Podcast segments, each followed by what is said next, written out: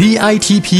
สร้างมูลค่าเพิ่มสู่โลกการค้า พอดแคสต์ที่จะช่วยเพิ่มมูลค่าสินค้าของคุณในตลาดโลก จัดโดยสำนักส่งเสริมนวัตกรรม และสร้างมูลค่าเพิ่มเพื่อการค้า กรมส่งเสริมการค้าระหว่างประเทศกระทรวงพาณิชย์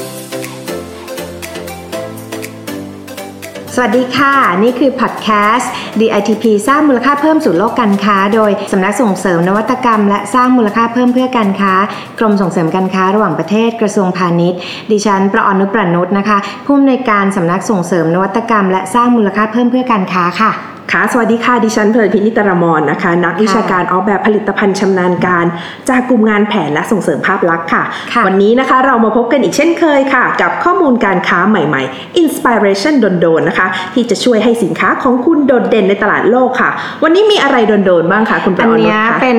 สินค้าที่ตรงกับคุณเพลินพิษมากที่สุดนะคะ ที่ดิฉันว่าจะชอบเหรอคะอะไรใช่เนี่ยอยากรู้คุณจังเลยดิฉันรู้ว่าอันเนี้ยคุณชอบมากค่ะวันนี้นะคะก็เป็นเรื่องของไอศครีมค่ะโอ้โหชอบมากเลย ค่ะ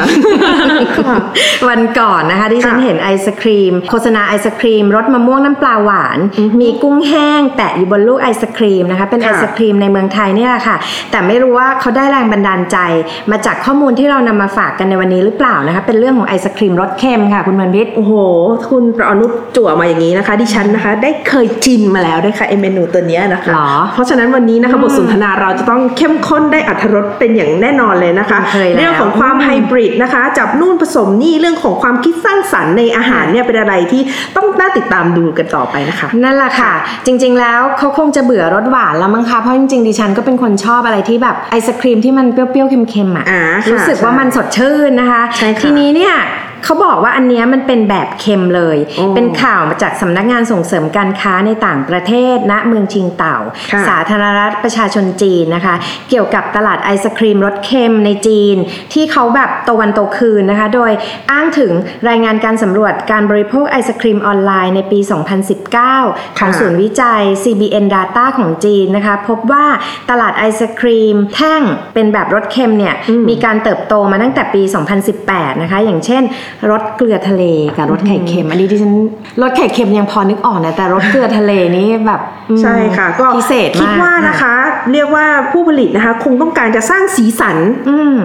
ที่แปลกใหม่นะคะในวงการไอศครีมนะคะค่ะเราจะเห็นได้เลยนะคะว่าในปีที่ผ่านมาเนี่ยไอศครีมรสเค็มในจีนเนี่ยอืมเริ่มมีความหลากหลายในเรื่องของผลิตภัณฑ์ใหม่ๆ เพิ่มมากขึ้นนะคะค่ะเรียกว่าถือเป็นความแปลกใหม่ ที่ได้รับความนิยมด้วยค่ะอืมแล้วก็เป็นที่สำคัญนะได้รับการกล่าวถึงในโลกโซเชียลด้วยนะคะ จะเห็นได้ว่ามีหลายโพสต์นะคะเขาพูดกันถึงเรื่องว่าไอศครีมรสเค็ม และความแปลกลงบนเว็บไซต์เหวยป๋อด้วยนะคะ แล้วเชื่อไหมคะโพสต์นี้นะคะมีคนอ่านมากถึงเกือบ 80 ล้านครั้งค่ะโอ้โหอืมเรียกได้ว่าฮิตคนเนอะจีนเนี่ยนะคะเขาจริงจังนะคะกับเรื่องของของทานเล่นอ่าใช่อย่างเงี้ยก็เรียกว่าเขาเป็นผู้นำในเรื่องนี้จริงๆอะค่ะค่ะ ก็มีข้อมูลจาก Mintel นะคะ บริษัทวิจัยตลาดชั้นนำของโลกเขาบอกเอาไว้นะคะว่าค่ะจีนเนี่ยเป็นผู้นำด้านนวัตกรรมอาหารอาหารว่างนะคะอืมของทานเล่นรสเค็มกันเลยทีเดียวค่ะโดยจำนวนอาหารว่างรสเค็มที่เขาเปิดตัวใหม่ ๆ ในจีนเนี่ยคิดเป็นสัดส่วนร้อยละ11 ของจำนวนอาหารว่างรสเค็มทั่วโลกอืมเป็นสัดส่วนที่สูงเนาะค่ะรองลงมานะคะ คือสหรัฐอเมริกาที่มีสัดส่วนร้อยละอืม8ตามด้วยอินเดียร้อยละ7นะคะแล้วก็อินโดนีเซียกับญี่ปุ่นเนี่ยเท่ากันก็คืออยู่ที่ร้อยละ5ซึ่งไม่ใช่แค่เป็นผู้ผลิตเท่านั้นนะคะ ปัจจุบันเนี่ยคนจีนเนี่ยเขายังเป็นผู้บริโภคอาหารว่างทานเล่นเนี่ยรสเค็มชั้นนำอีกด้วย คือกลายเป็นว่าที่ฮิตๆเนี่ยคนจีนกินของว่างนิรยสมเค็มใช่ค่ะไม่น่าเชื่อ ก็อืมเป็นอีกหนึ่งข้อมูลที่น่าสนใจนะคะเขามีการวิจัยกันด้วยนะคะเขาวิจัยค่ะพบว่าปัจจัยนะคะในการที่จะพิจารณาเลือกซื้ออาหารว่างรสเค็มของชาวจีนเนี่ยค่ะเขาคำนึงถึงสิ่งต่างๆ เหล่านี้นะคะเขาบอกว่าอาหารนั้นเนี่ยมีความเป็นธรรมชาติเนี่ยอืมเป็นถึงร้อยละ 35%เลยนะคะค่ะถ้าเป็นอาหารที่มีโซเดียมต่ำเนี่ยก็จะได้รับความชื่นชอบนะคะถึงร้อยละ35เช่นกันค่ะอืมถ้าไอ้เจ้าขนมอาหารทานเล่นเนี่ยนะคะ มีโปรตีนสูงอีกด้วยเนี่ยนะคะอืมเขาก็จะชอบนะคะ ก็เป็นจำนวนที่ไม่น้อยเลยร้อยละ35เช่นกันกันนะคะค่ะถ้า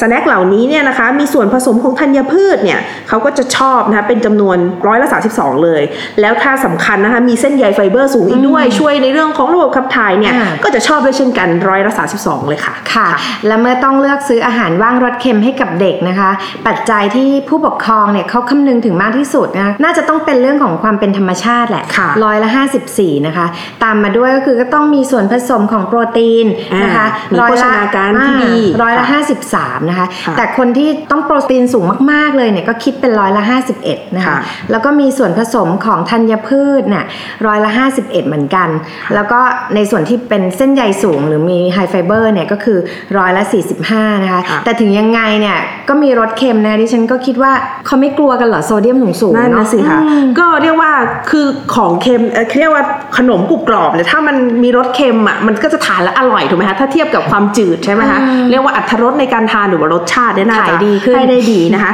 ก็เรื่องเรื่องอย่างนี้นะคะ ใครกลัวเค็มเขาก็จะลดเค็มกันนะคะ ใครชอบเค็มเขาก็จะนิยมเค็มกันต่อไปอะนะคะ ไม่แคร์อยู่แล้วนะว่าเรียกว่าตับปอดไตเราจะเป็นไตพังนะยอมไตพังอะไรอย่างเงี้ยอืมซึ่งอันนี้ก็ทั้งนี้ทั้งนั้นก็อยู่ที่กลุ่มเป้าหมายแล้วก็อยู่ที่อ่า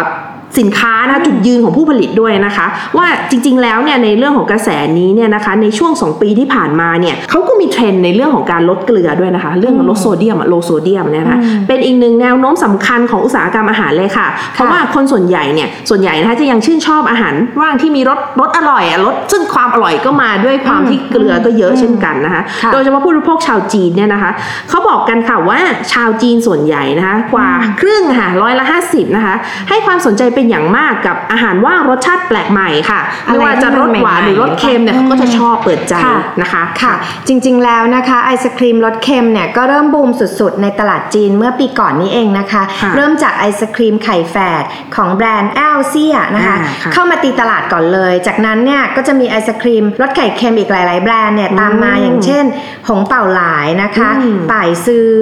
หุยอีเลอร์นะคะค่ะแล้วก็คางอีอ่านะคะก็ถ้าในจีนเนี่ยฮิต ไอศครีมรสไข่เค็มบ้านเรา ไข่เค็มก็ฮิตนะคะเป็นกระแสนะคะ มาม่ารสไข่เค็มนี่อะมีช่วงหนึ่งขาดตลาดเลยนะคะ แล้วก็เป็นที่ชื่นชอบของเราเราๆมากๆเพราะว่าอร่อยจริจงริงจริๆงนะคะมีรสชาติที่ถูกปากนะคะเขาบอกกันนะคะว่ากลุ่มบุคคลสำคัญนะคะที่ขับเคลื่อนเทรนด์ตลาดตรงนี้อะค่ะได้แก่ผู้บริโภค Gen Z นั่นเองค่ะอ่าเพราะว่าเป็นกลุ่มที่เรียกว่าชอบเข้าสังคมนะคะชอบค่ะแชร์กิจกรรมส่วนตัว แล้วก็สนใจในเมนูอาหารรสชาติแปลกใหม่ค่ะ เลยทำให้ไอ้เจ้าเมนูไอศครีมรสชาติแปลกๆเนี่ยค่ะ โดยเฉพาะเมนูที่มีรสเค็มเนี่ยนะคะค่ะเป็นที่นิยมมากขึ้นในค่ะตลาดจีนด้วยค่ะค่ะ ตอนนี้นะคะตลาดไอศครีมจีนเนี่ยขยายตัวต่อเนื่องนะคะ จากปี 2014 เนี่ยตลาดมีมูลค่า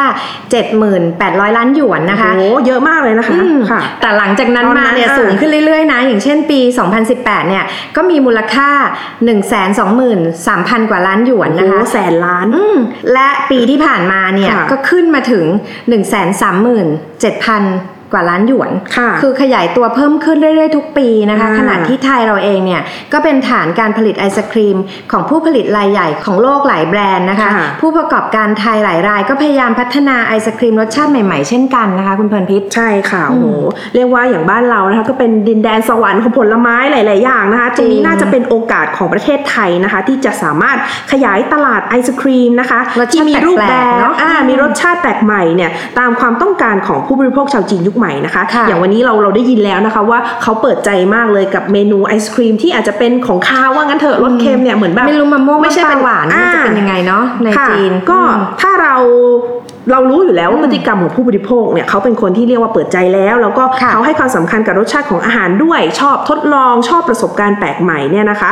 โดยเฉพาะทั้งเมนูอาหารแล้วก็เครื่องดื่มเนี่ยอันนี้เรียกว่าก็ขอฝากข้อแนะนำนะคะว่าเป็นโอกาสที่ท้าทายนะคะแต่ทั้งนี้ทั้งนั้นเนี่ยควรที่จะต้องมีการพิจารณาเลือกใช้วัตถุดิบเนี่ยนะคะในการค่ะมาผลิตเนี่ยจากธรรมชาติอย่างที่คุณบออนุชกล่าวนะคะ ใช้วัตถุดิบที่มีคุณภาพสูงนะคะ มาจากธรรมชาตินะคะ ที่ชาวจีนเนี่ยเขาจะชื่นชอบได้ง่ายนะคะ โดยเฉพาะาะอย่างยิ่งผลไม้ไทยค่ะค่ะ รวมถึงอาหารคาวที่มีชื่อเสียงต่างๆนะสมมติมาม่าต้มยำกุ้ง แกงเขียวหวานผัดไทยอันนี้สมมตินะคะค่ะก็อาจจะเป็นเมนูไอศครีม รสชาติไทยแท้ที่จะเอาไปให้เป็นชาไปวจีนได้เขานะเป็นไปทดลองได้ได้นะคะ ก็ค่ะอย่าลืมนะคะยกระดับอย่าอย่าไปขายให้มันราคาต่ำนะคะ ยกระดับใช้ของดีๆ ใช้วัตถุดิบดีๆนะคะแล้วก็ขายให้ได้ราคาสูงเจาะกลุ่มพรีเมียมไปเลยนะคะค่ะคนจีนเขาก็มีกะตังค์เต็มกระเป๋าเลยนะคะ พร้อมที่จะจับจ่ายค่ะ จริงค่ะค่ะ จริงๆแล้วไม่ใช่แค่เรื่องของพัฒนาสินค้านะคะค่ะเราต้องอย่าลืมเรื่องพัฒนาแบรนด์ให้มีความเป็นสากลด้วยนะคะใช่ค่ะมีแพ็กเกจที่สะดุดตาแล้วก็อ่าที่สำคัญเนี่ยก็คือการโปรโมทผ่านสื่อโซเชียลอันเนี้ยอ่าเรื่องการประชาสัมพันธ์ค่อนข้างได้รับสำคัญนะคะอิทธิพลสูงต้องเข้าเนาะถึงกลุ่มเนาะในตลาดจีนใช่ค่ะนะคะค่ะแล้วก็แอปพลิเคชันวิดีโอสั้นที่ชาวจีนนิยม อย่างเช่นเหวยป๋อนะคะต้าจ้งเตี่ยนผิงหรือว่าโต่วอินนะคะค่ะหรือว่า ไคว่โส่ว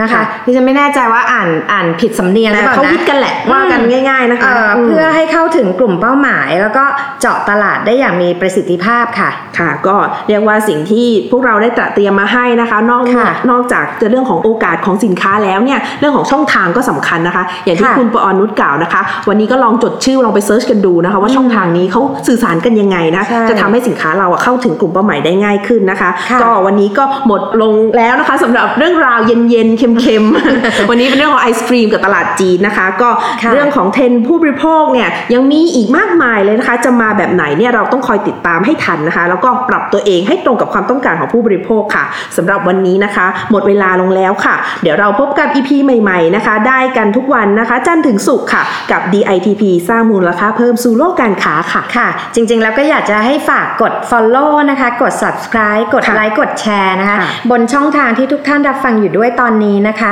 จะได้ไม่พลาด EP ใหม่ๆ ในทุกๆ วัน แล้วอยากจะให้แบบฝากบอกเพื่อนๆที่มีความสนใจชวนกันมาฟังใช่อ่าที่ต้องการที่จะพัฒนาหรือว่าสร้างผลิตภัณฑ์สร้างใหแรงบันดาม่ลใจๆนะคะอ่าก็มาฟังกันเผื่อจะได้เก็ตไอเดียในการที่จะไป